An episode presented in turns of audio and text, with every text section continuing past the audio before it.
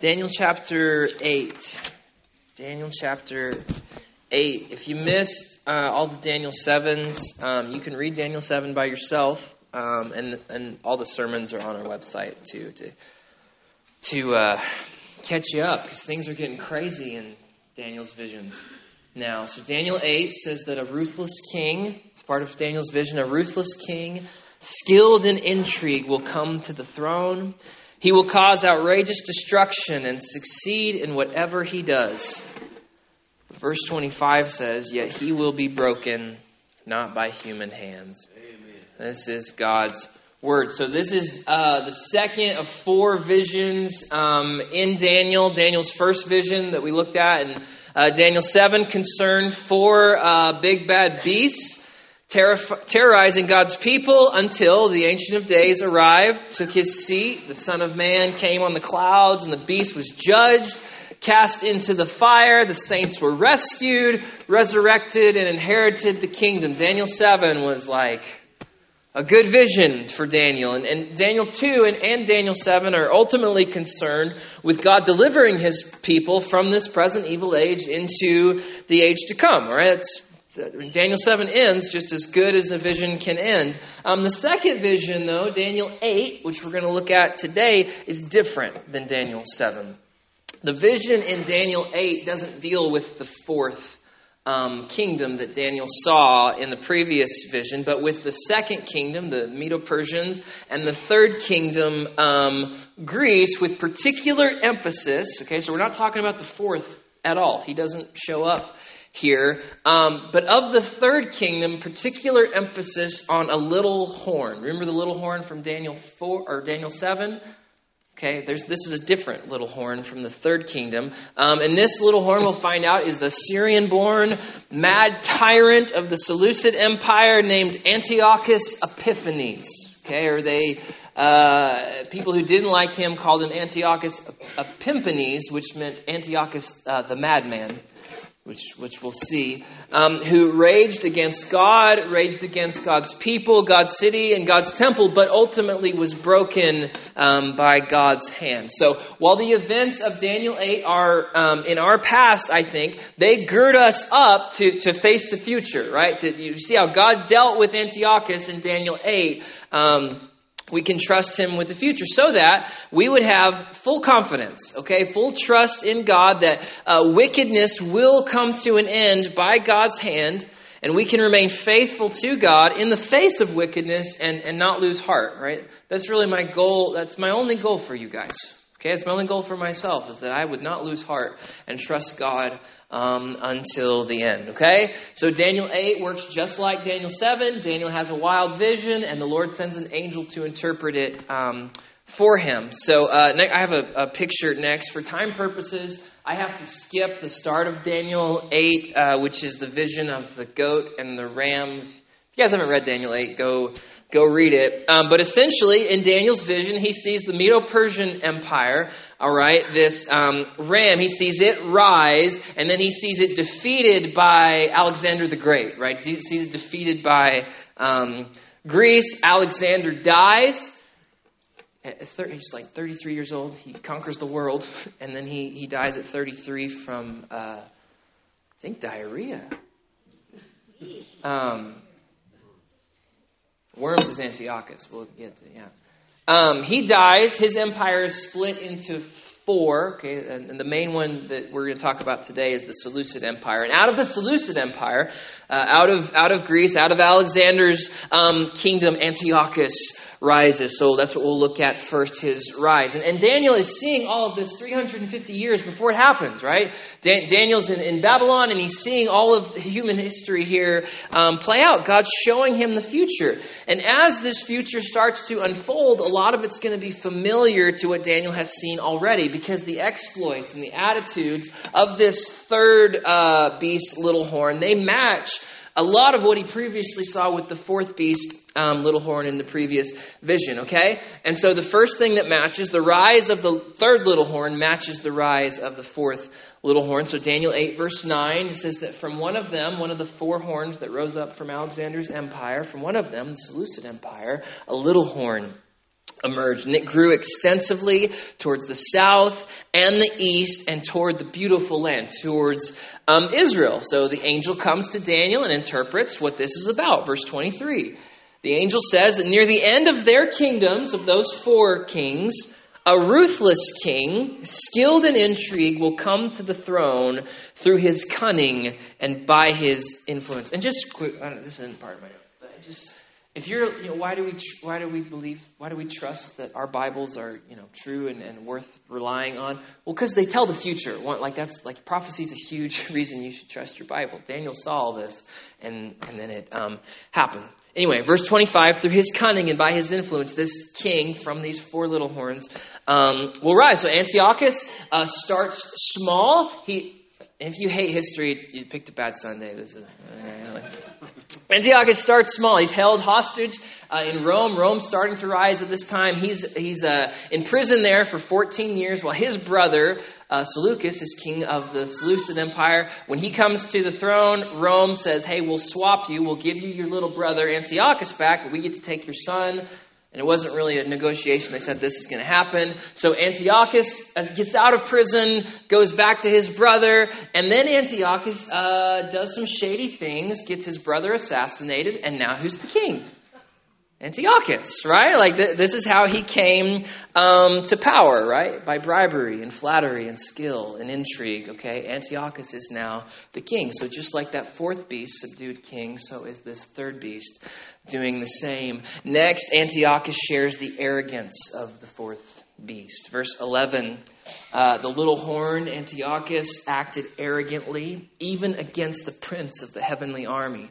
Verse 25, and in his own mind, the angel said he will exalt himself. Um, first, I'm going to read a lot from Maccabees this morning. If you have a Catholic Bible, Maccabees, it's just the history of, of Antiochus and the Maccabean revolt. You know, it's just a history book says that he advanced to the ends of the earth and he plundered many nations. He was exalted and his heart um, was lifted up. And I, a picture here, even his name, Epiphanes, uh, it just screams arrogance. His name means God manifest, and, and, it's printed on their coins. So the coins that Antiochus had made, the, the uh, writing there on the left there says Theos uh, Epiphanes, God manifest. So to even use the coins in the empire, you're saying, yes, Antiochus um, is, is above God. And, and so this arrogant and, and wicked Gentile king um, is a callback to Isaiah 14. And, and, Isaiah describes the king of Babylon in these sorts of terms. So, Isaiah 14, he says to this king of Babylon, You've said to yourself, I will ascend to the heavens, I will set my throne above the stars of God, like as arrogant as you can be. I will sit on the mount of the God's assembly. I will ascend above the highest clouds, and I will make myself like the Most High. Okay? Like you can be cocky, right? Like, like there's, you know, there's like LeBron James is a, a cocky fellow, right? He's not saying I'm God, right? That's Tiger Woods, right? right? But this, this is like he's the most arrogant human being to, to walk to walk the planet, and and his arrogance is empowered, um, I think, by Satan, like the king in Isaiah 14 and Ezekiel 20. I think it's empowered by the like you you you know humans are cocky by themselves. This is extra, okay? And, and Daniel tells us this, Daniel 8:24. His power will be great, but it will not be his own right? It, it, comes from somewhere else. These wicked kings are driven by um, uh, bad, bad, bad things, okay? Uh, next, Antiochus, uh, like the fourth beast, rages against God.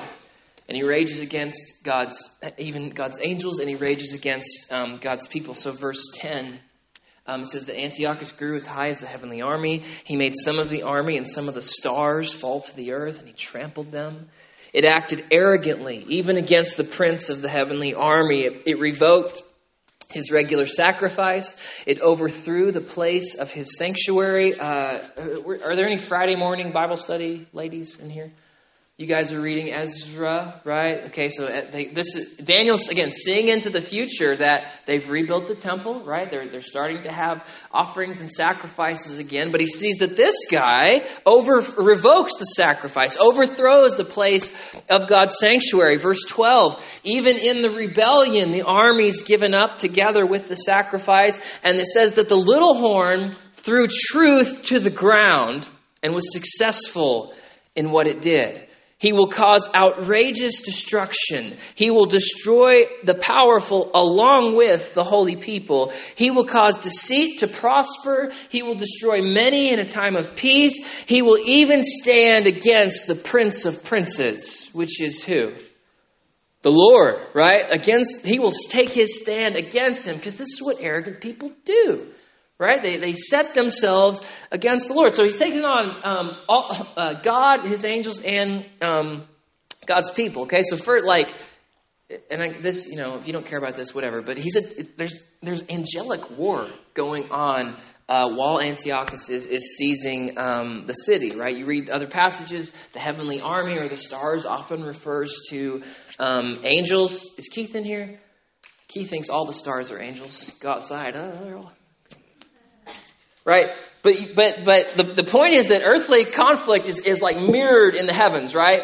So, uh, Joshua chapter 5, um, Israel is about to, uh, you know, march around Jericho and play their music and stuff, right? They're about to go to war with Jericho. Who shows up in Joshua 5? The commander of the Lord's army, right? This angelic divine figure shows up the night before battle because, like, he's about to go to battle Two. Okay, cool. There's powers clashing here. Second, Antiochus rages against God's people. Okay, like, like this is the, the horrific thing here, because again, sometimes heavenly hosts or stars can refer to the saints of Israel, right?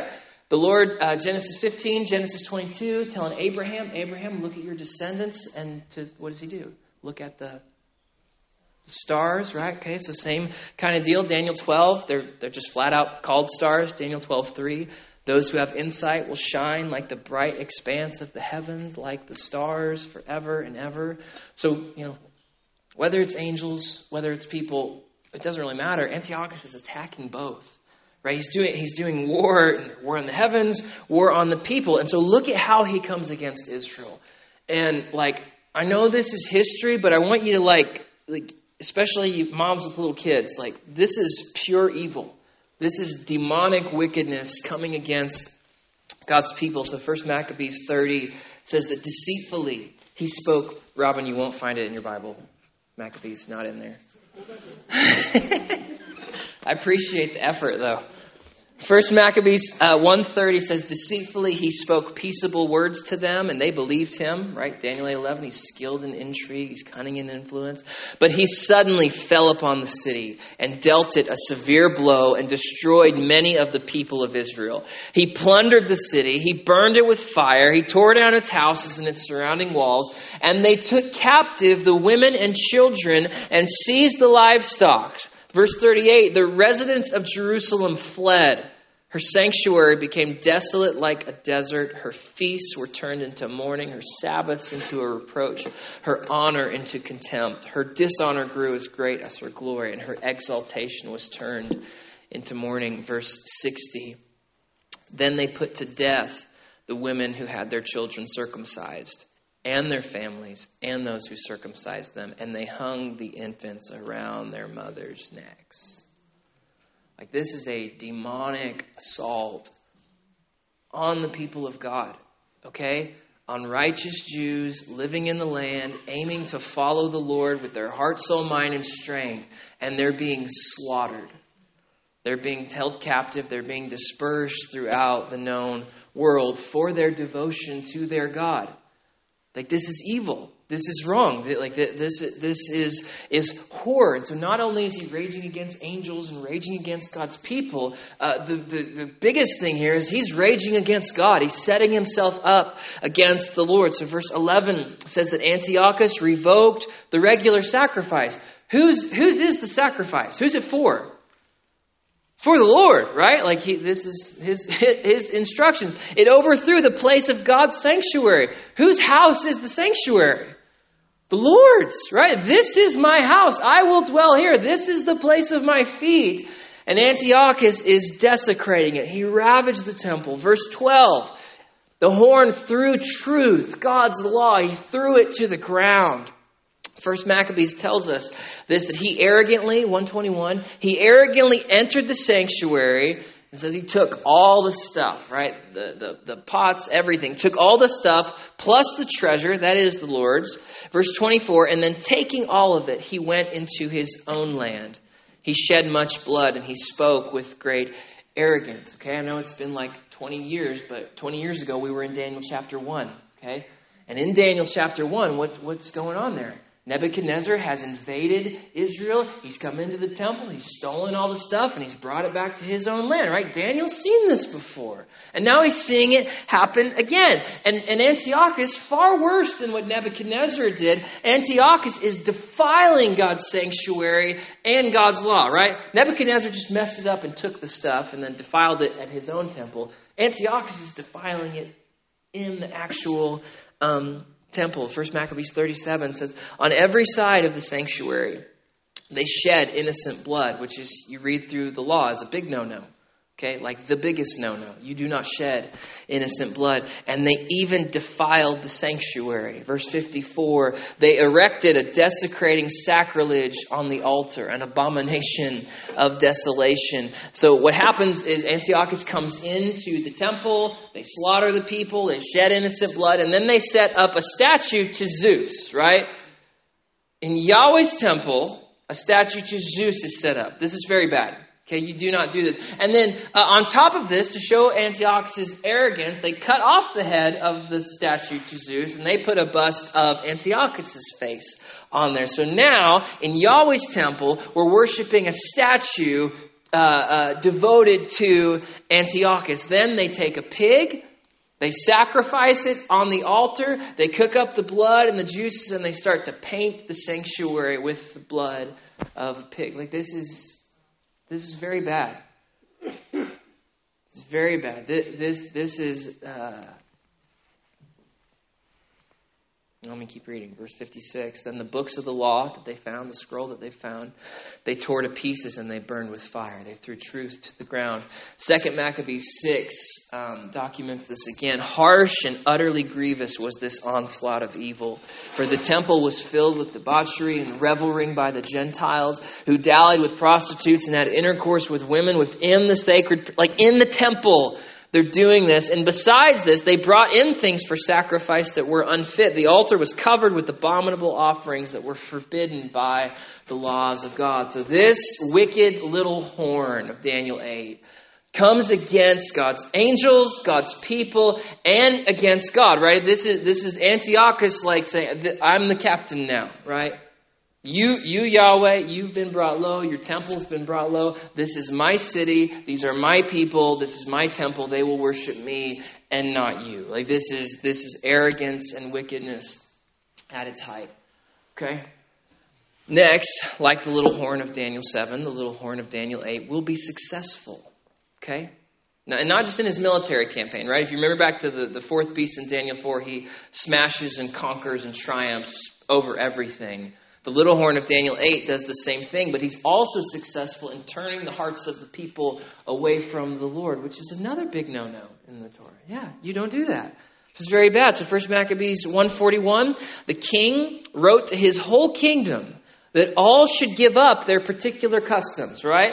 So, this Greek king writes to all of his kingdoms, You Jews, don't do the things that the Lord has told you to do. And what happened? Says that many, even from Israel, gladly adopted his religion. They sacrificed to idols and profaned the Sabbath. And he added in his letter, Whoever does not obey the command of the king shall die. Okay? So a wicked Gentile persecutor comes, tells the people not to follow God's law, but to follow his. And some did. Okay? Some did. They, didn't stand firm. They didn't remain faithful in the face of evil. They, they turned. They, they bowed the knee. Okay? Antiochus was successful. He had a, he had a, a charge. He took it. He was successful. And just a, a little, I know it's getting heavy in here, so let me tell a joke. Um, you know, it says Antiochus, well, he will be successful in whatever he does. So you know those uh, cal- uh, verse of the day calendars. You've seen those, right? January one, John three sixteen, January two, John three seventeen. So I have a friend who went into uh, an office and they had one of those verse of the day calendars. And uh, June 24th, he will be successful in whatever he does. Daniel 8. and my friend said he was like, I don't know about that. Yeah, yeah, yeah. The little horn will be successful in whatever he does. Read your Bible in context, guys. That's that's the point of that story. Okay. So I going through this, I, I, want you to see, or hopefully you've seen, the, the similarities between the fourth horn, the fourth beast of Daniel 7, and the third beast of, of Daniel 8, right? They're doing just a lot of the same things. The, the pattern is the same. They're different characters, but they're on the same mission. They're arrogant, they, they rage against God. They turn people away from God's law and they bring destruction, right? Like that's, Daniel's like, I just saw this. Why are you showing me this? Again, it, it's, it's the same pattern. And so while they are absolutely similar to each other in, in what they're doing, how they're acting, I also want you to see uh, who they are the complete opposite of, okay? Like, who are they acting in, in total um, difference to is the Messiah of Israel, right? The, these, these two characters, these wicked, bad, demonically empowered dudes, are the total opposite of Israel's Messiah. The Messiah is God's agent to redeem Israel, right?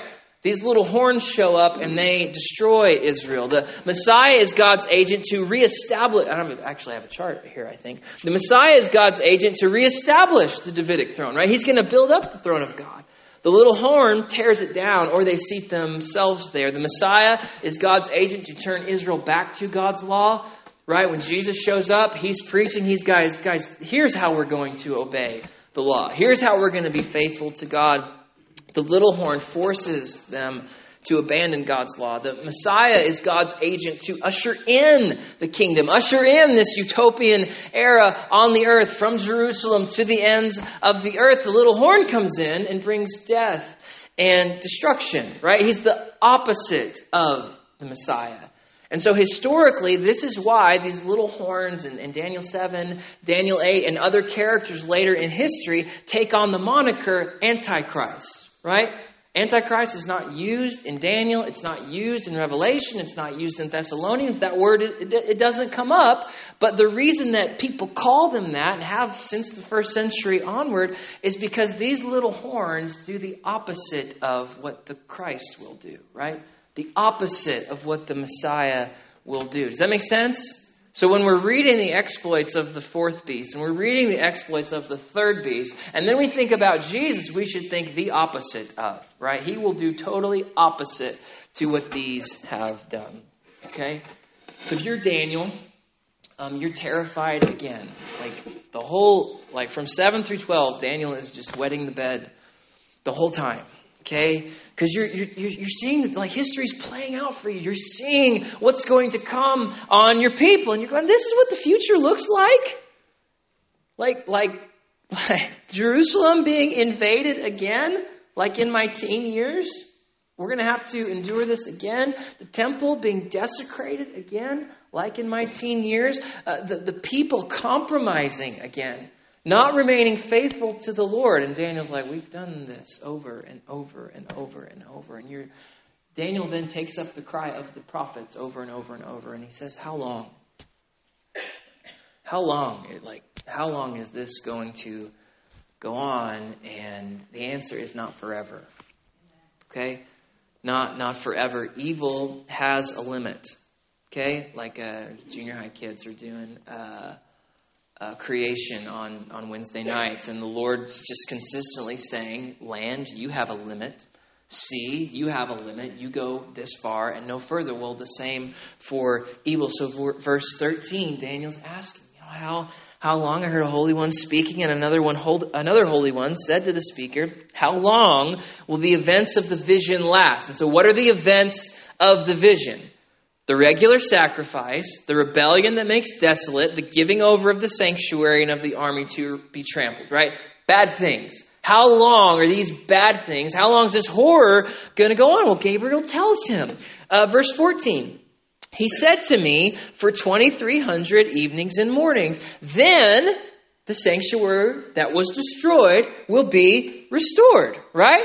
So, not forever. It's not going to go on forever for this amount of time. Verse 17, understand that the vision refers to the time of the end, the end of these things happening at the conclusion of the time of wrath, because it refers to the appointed time of the end. So, essentially, the angel comes to Daniel, who's freaking out because he lived through this. Now he's seeing it happen again. The angel comes says, Daniel, don't lose heart. Man, like, like don't give up the wrath of the little horn on God's people and God's disciplines on those who followed after him will only last 2,300 evenings and mornings. After that, the sanctuary will be restored and Jerusalem will find rest for her enemies, right? Like he's telling him, Daniel, there's a finish line to the wickedness that's coming. It's not going to go on forever. So, what happened? Well, the altar was desecrated. The sacrifices were taken away, and in just over three years, 1,150 days, you kids' math notebooks. Stoney's kids came in this morning with notebooks, and they're not drawing, they're doing math problems. Total nerds. 2,300 divided by 2, evening and morning, 1,150 days. Three, three-ish years after the altar to Zeus was set up in the temple, Judah, the Hammer Maccabees, cleansed. They came in with their rebels, they cleansed and rededicated the temple on December 14th, 164 BC. To the day that the angel told Daniel it would stop. Okay? And this is where Hanukkah comes from, right? Light the candles, spin the dreidel, eat your latkes, why? Because the, the, temple was restored. The altar was, was restored. The, the, the, the, Greeks were, were driven out. So first Maccabees 455 says, when this happened, right, when they, when they, they came in and, and, and Antiochus and his, his, you know, scourge were driven out, says all the people fell on their faces and they worshiped and they blessed heaven. So they celebrated the dedication of the altar for eight days. They offered a sacrifice of well-being and a thanksgiving, which they had to clean a lot, right? The temple's so defiled by everything. It took them a long time to clean, but once the temple was set back up, how the Lord had instructed them, they, they gave offerings to God. Verse 58 there was great joy among the people, and the disgrace brought by the Gentiles was removed. Okay? So, this is the purpose of prophecy. Like, this is why God gives it. It's to show Daniel that, yes, things are going to get very, very, very, very, very, very, very bad. Only for a little bit. Okay? Only for a short time. Evil's not going to go on unchecked forever, Daniel. So hold fast. The people who are reading Daniel later, you guys hold fast, don't give in, and remain faithful, right? What's Master Samwise say? In the end, it's just a passing thing, this shadow. The sun will shine, and when it shines, it's going to shine out the clear. So that's what's coming, right? Daniel, Daniel how long is this going to go on? The angel says just 2,300 evenings and mornings.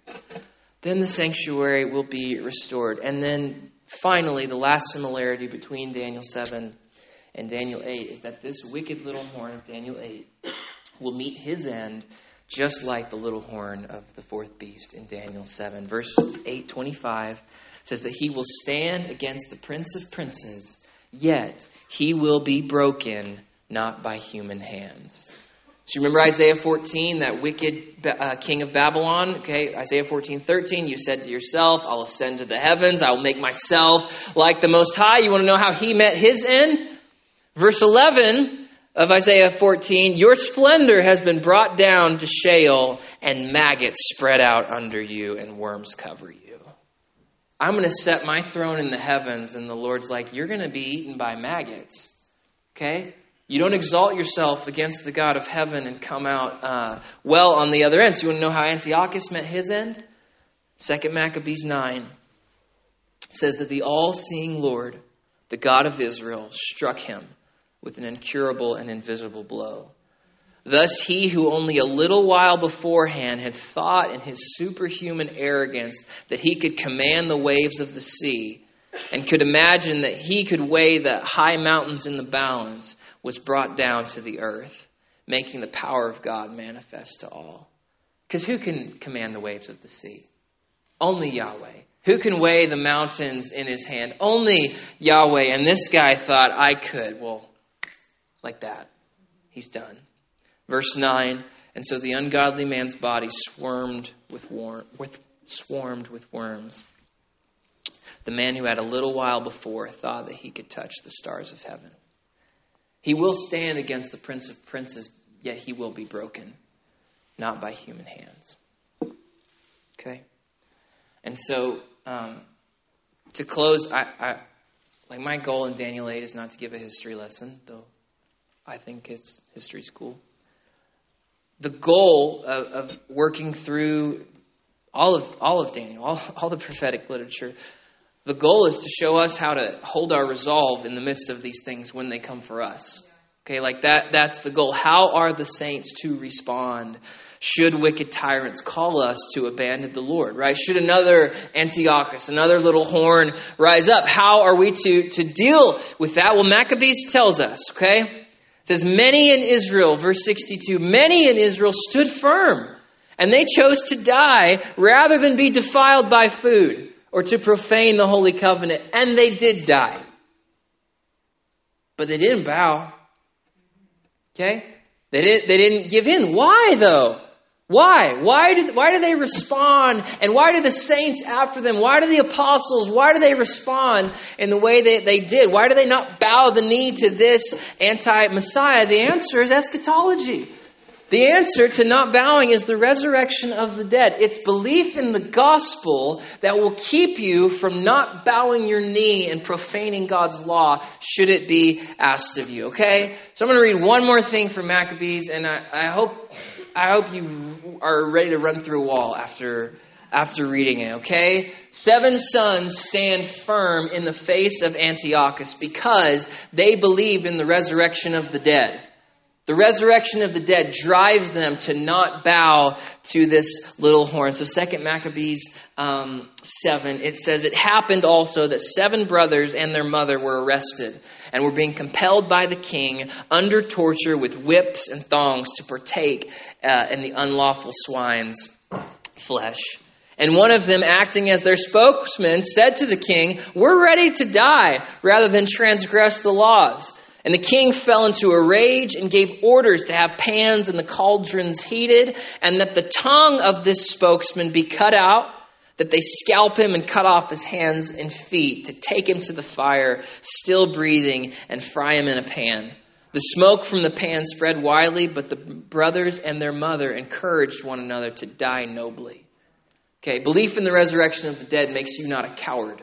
Okay? Cowards will not inherit the kingdom of God, which means you have to put your trust in the resurrection of the dead. They're encouraging each other, we're going to die nobly, saying the Lord God is watching over us and in truth has had compassion on us, as Moses declared in his song. So the first brother dies, so they bring out the second brother. And verse 7 they tore off the skin of his head with the hair, and they asked him, Will you rather eat this swine rather than have your body punished limb by limb? And he said to them, No. And when he, he was at his last breath, he said to Antiochus Epiphanes, to God manifest, he says, You accursed wretch, you dismiss us from this present life, but the King of the universe will raise us up to an everlasting renewal of life because we've died for his laws. Same story with the third brother, verse 10. He quickly put out his tongue and courageously stretched forth his hands and said nobly, I got these from God, and I hope to get them back again from God because I believe in the resurrection of the dead. Antiochus and those who were with him were astonished at this young man's spirit because he regarded his sufferings as nothing. Why? You can have my body, I get a new one. God's faithful to raise the dead who don't bow the knee to wicked. The fourth son, verse 14, it was near, he was near death, and he said, One cannot but choose to die at the hands of mortals and cherish the hope God gives of being raised by him again.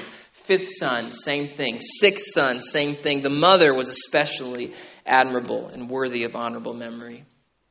Maybe we should read Second Maccabees 7 on Mother's Day. Like, give them a card with this. They chopped off their scalp and tongue and hands. Here, Mom.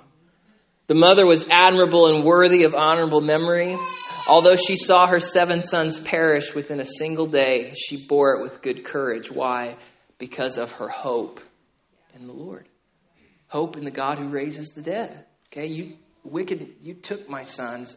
I'll get them back again. She encouraged each of them. So, seeing the mom going doing her mom thing. She encouraged each of them and said, The Creator of the world will, in His mercy, give life and breath back to you again, since you now forget yourselves for the sake of His laws. Brody, would you come help us, please? And then finally, the seventh son. Antiochus promised him with oath that he would make him rich and enviable if he would turn away from the ways of his ancestors, right? I've tried the torture thing, that's not working. They're all telling me something about the resurrection of the dead. Let me try the riches thing with this one. But leaning close, his mother comes and spoke to him as follows, and she says, and this is a boss mom, she says, Don't fear the butcher, but prove worthy of your brothers. Accept death so that in God's mercy I may get you back again along with your brothers. And while she was speaking to him, the young man said, What are you waiting for? I will not obey the king's command, but I obey the command of the law that was given to our ancestors through Moses. I, like my brothers, give up body and life for the laws of our ancestors. Then the king fell into a rage and handled him worse than the others, being exasperated at his scorn. So he died in his integrity, putting his whole trust in the Lord. If anyone would follow after me, Jesus says, must hate his life. If anyone would follow after me, he must carry a cross and die. This is, I read from Maccabees just because uh, Antiochus is but this is the testimony of the saints, guys. We put our trust in a crucified Lord. And so we go to crucifixion too. If that's what if that's what's called of us, we go to crucifixion. But we do that not just because we're sadists or we like violence or whatever. We do that because he's not just a crucified Lord, he's a crucified and risen Lord. And if we follow him, Romans 6, in death, we will also follow him in life. And so that's what you have to have to stand in the face of wickedness and not bow your knee. You have to have the resurrection of the dead front and center. Because the people who bowed, the people who turned, the people who followed after Antiochus and, and, and all the rest throughout history, they lost sight of, of the end. They lost sight of what comes for those who are faithful unto death. And so that's what I want to encourage you guys with as you read through Daniel 8. Like, man, that all looks bad. It's just for a little while. He will be broken not by human hands, and we're still running at Daniel 12, okay? Those who trust in him will, will be raised to life, shine like the stars in the kingdom of their Father. Let's pray. Thank you. Um, thank you for showing Daniel the future. Um, though this part's in, in our past, God, we, we draw encouragement from it. Um, so thank you for Daniel's faithfulness to, to write these things, and thank you for the faithfulness of um, the saints to, to preserve these things for us. God, thank you for the testimony of the Maccabees who loved not their lives unto death, but overcame um, by the word of their testimony, by their trust in you. And I ask, God, that you would send the Holy Spirit to us uh, in a real way to make us bold God, to fill us with courage um, and to uh, uh, drive out any cowardice in us. God, we will not be among those counted as cowards on the last day. We put our trust in the cross for the forgiveness of our sins, and we put our trust in the resurrection, the guarantee of our resurrection. So if they come and you know, take our tongue and take our scalp and take our hands, we say, I know God gave these to me and I know He'll give them back to me.